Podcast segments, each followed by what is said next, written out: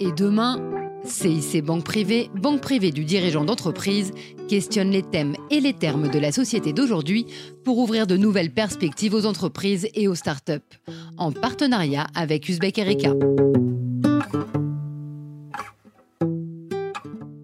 Bonjour à toutes et à tous et bienvenue dans ce deuxième épisode de Et demain consacré au futur des health tech. Les health tech, ce sont ces nouvelles technologies dédiées à la santé, qu'il s'agisse de plateformes digitales, de matériel médical high-tech ou de médicaments. Aujourd'hui, ces health tech suscitent de nombreux espoirs, sur le plan de la santé bien sûr, mais aussi en termes d'organisation des soins et de leurs coûts. Alors comment soutenir l'écosystème HealthTech en France? Comment déployer à grande échelle des solutions de santé innovantes et assurer leur viabilité économique? À quoi ressemblera le futur des HealthTech Mais avant de nous projeter dans le futur, nous allons revenir sur la crise sanitaire. Une crise sanitaire qui a littéralement fait exploser certains domaines de la HealthTech, à commencer par les téléconsultations. C'est ce que nous explique Marie-Laure Saillard, CEO de Médocteur, le leader français de la téléconsultation. Ce que ça a changé avant tout, c'est euh, effectivement que grâce à ce boom, alors ce boom, on le matérialise comment hein, C'est euh, les trois quarts des médecins qui ont pratiqué la téléconsultation pendant la pandémie, euh, plus de 25% des Français qui l'ont utilisé. Et donc la première chose que ça a changé, c'est que ça a changé le regard.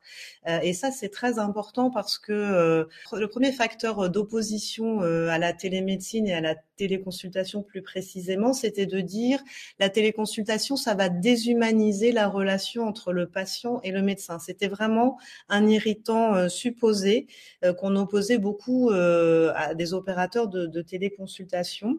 Et en fait, le fait que tout le monde pratique, enfin tout le monde massivement en tout cas pratique et l'occasion de pratiquer la téléconsultation pendant cette, cette pandémie a permis de, de complètement effacer ce frein.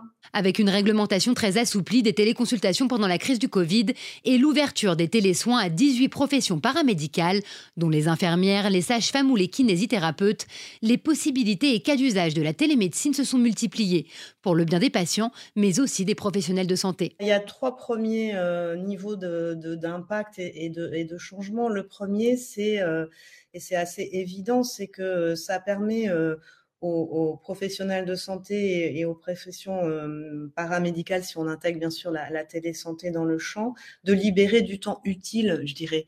Euh, quand je dis libérer du temps utile, c'est que ça permet euh, parfois d'éviter des déplacements euh, aussi bien aux professionnels de santé qu'aux patients, mais aussi aux professionnels de santé. Ça permet de mieux préparer euh, une consultation avec un patient en remontant de la donnée de patient pour que le médecin, au moment où il reçoit son patient, il soit vraiment focus euh, sur l'examen médical et la relation à son patient et soit pas obligé d'aller rechercher euh, tout un tas de, documents euh, annexes. Ça permet d'optimiser le temps entre le temps de présence d'une sage-femme et le temps de présence d'une infirmière.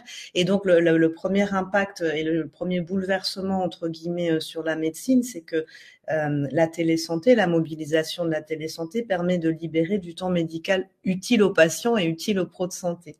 Euh, la deuxième chose qui est euh, essentielle à mon sens également hein, dans les impacts, c'est que ça, la, télésanté favorise complètement la collaboration entre les équipes de soignants en fait, parce qu'à partir du moment où vous avez des outils digitaux sécurisés qui vous permettent aussi de tarifer vos actes, ben, du coup on favorise complètement la coopération euh, autour d'un patient. Et en cela, la télésanté est vraiment un puissant levier de la transformation actuelle du système de santé vers des exercices coordonnés euh, beaucoup plus massifs et qui sont appelés euh, des vœux de, tout le monde en fait. Hein. Donc, donc ça, c'est un deuxième effet très évident. et le troisième effet très évident et, qu'on va encore continuer à, approfondir dans les années qui viennent, c'est que la télésanté véhicule des données de santé. Hein.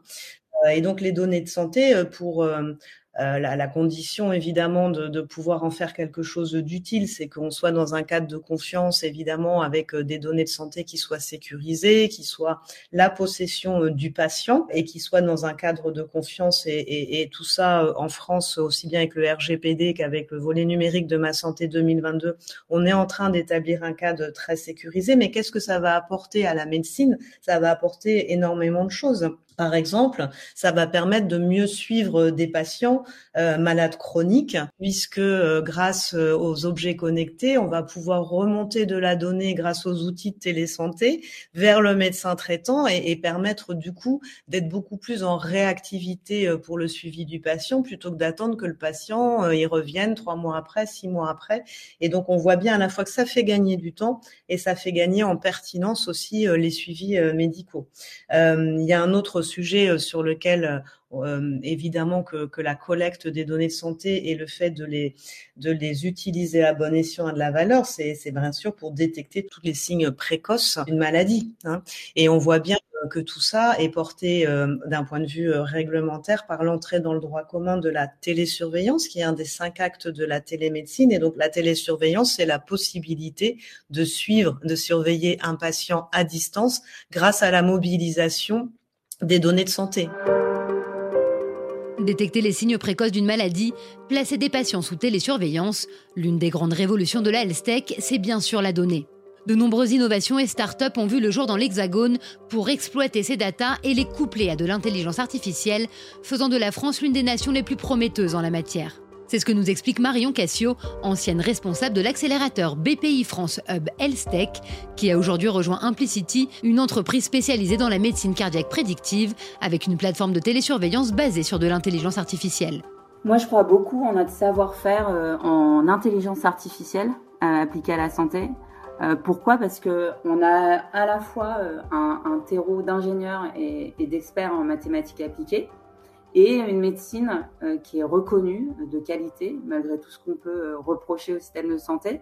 Euh, notre médecine est reconnue mondialement.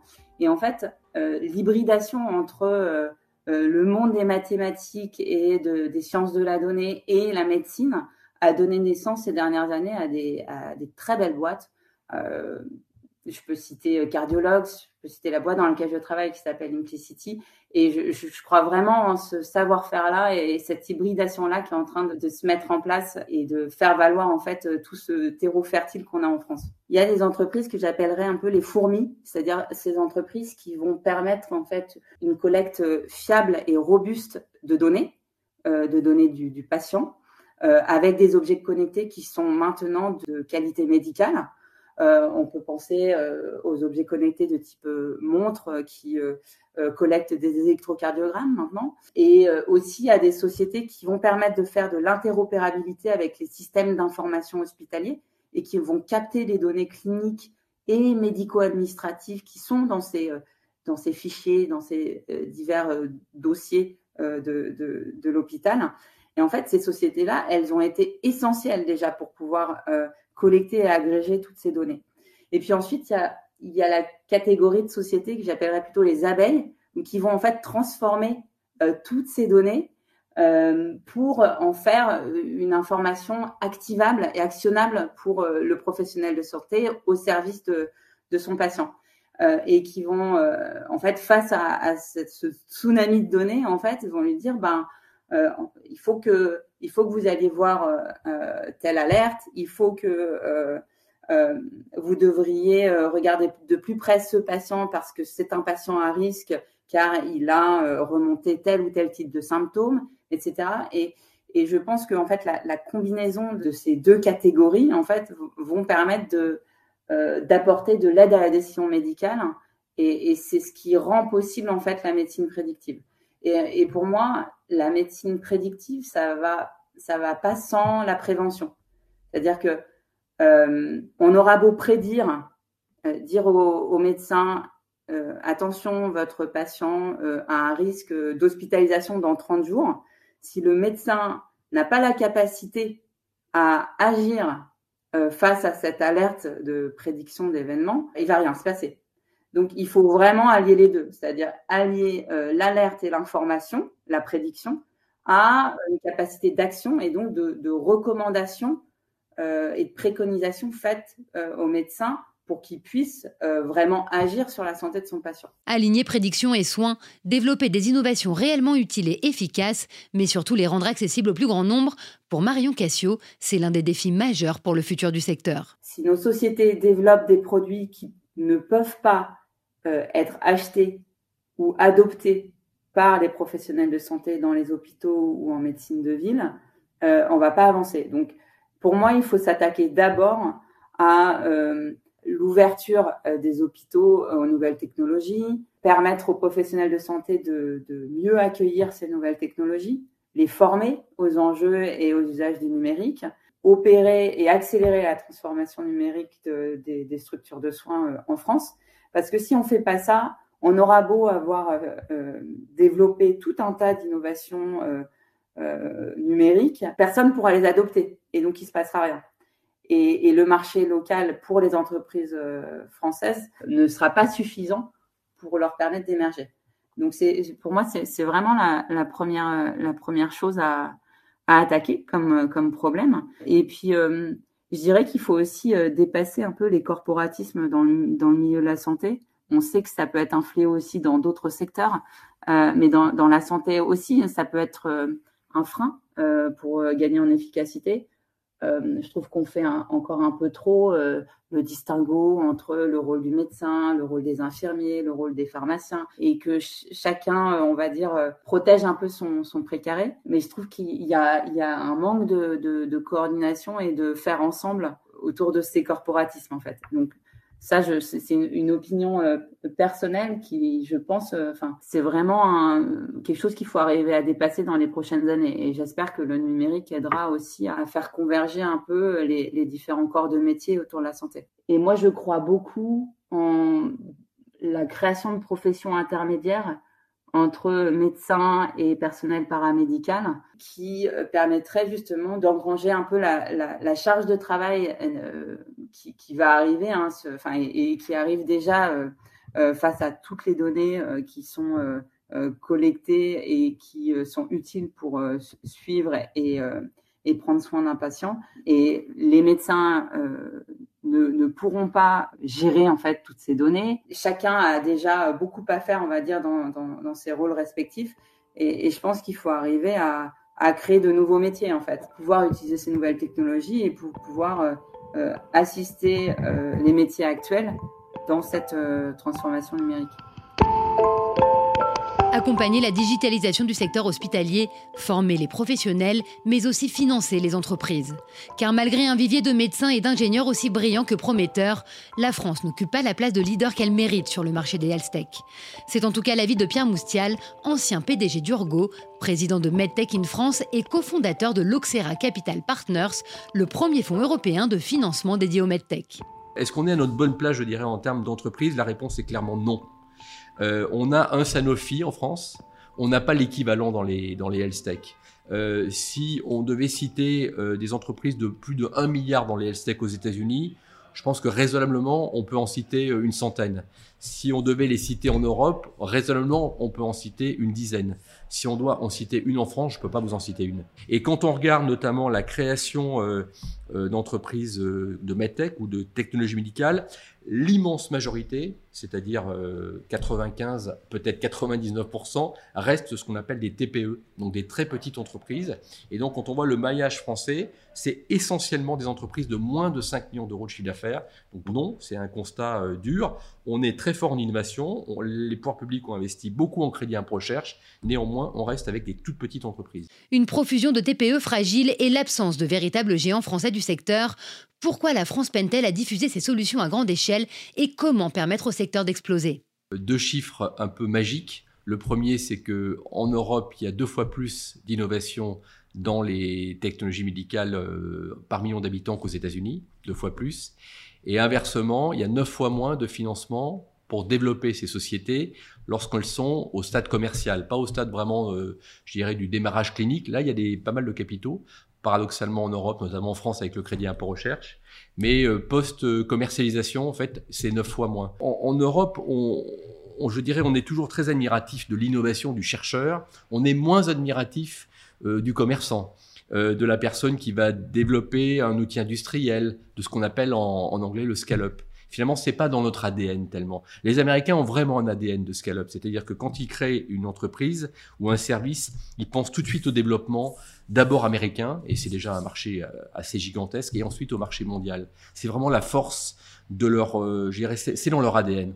Si on, peut dire ça comme ça. Et c'est également dans leur formation euh, lorsqu'ils font des écoles de commerce ou lorsqu'ils font des, des, études business school. La deuxième chose, c'est culturellement euh, le, fait d'avoir, euh, je dirais, de, basculer d'un ADN de développeur, de scientifique à un ADN de commerçant et de, et de marketeur. Et pour moi, c'est pas des gros mots.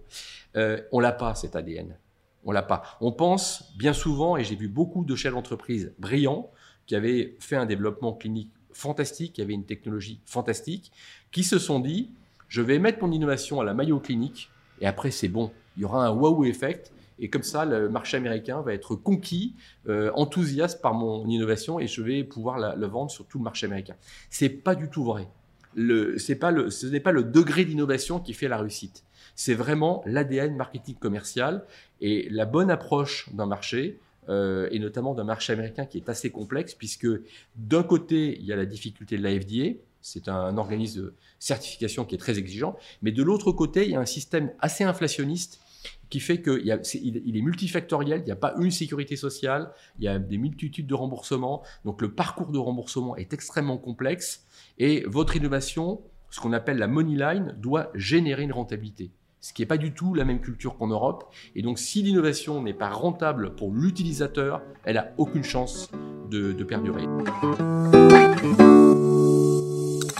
Pousser les financements, revoir les organisations, accompagner les changements des mentalités pour favoriser le déploiement d'une health toujours plus performante, intelligente et accessible au plus grand nombre.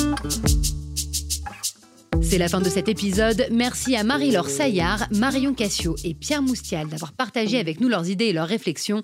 Merci à vous de nous avoir suivis et rendez-vous très bientôt pour un nouvel épisode Et demain avec CIC Banque Privée et Uzbek Erika.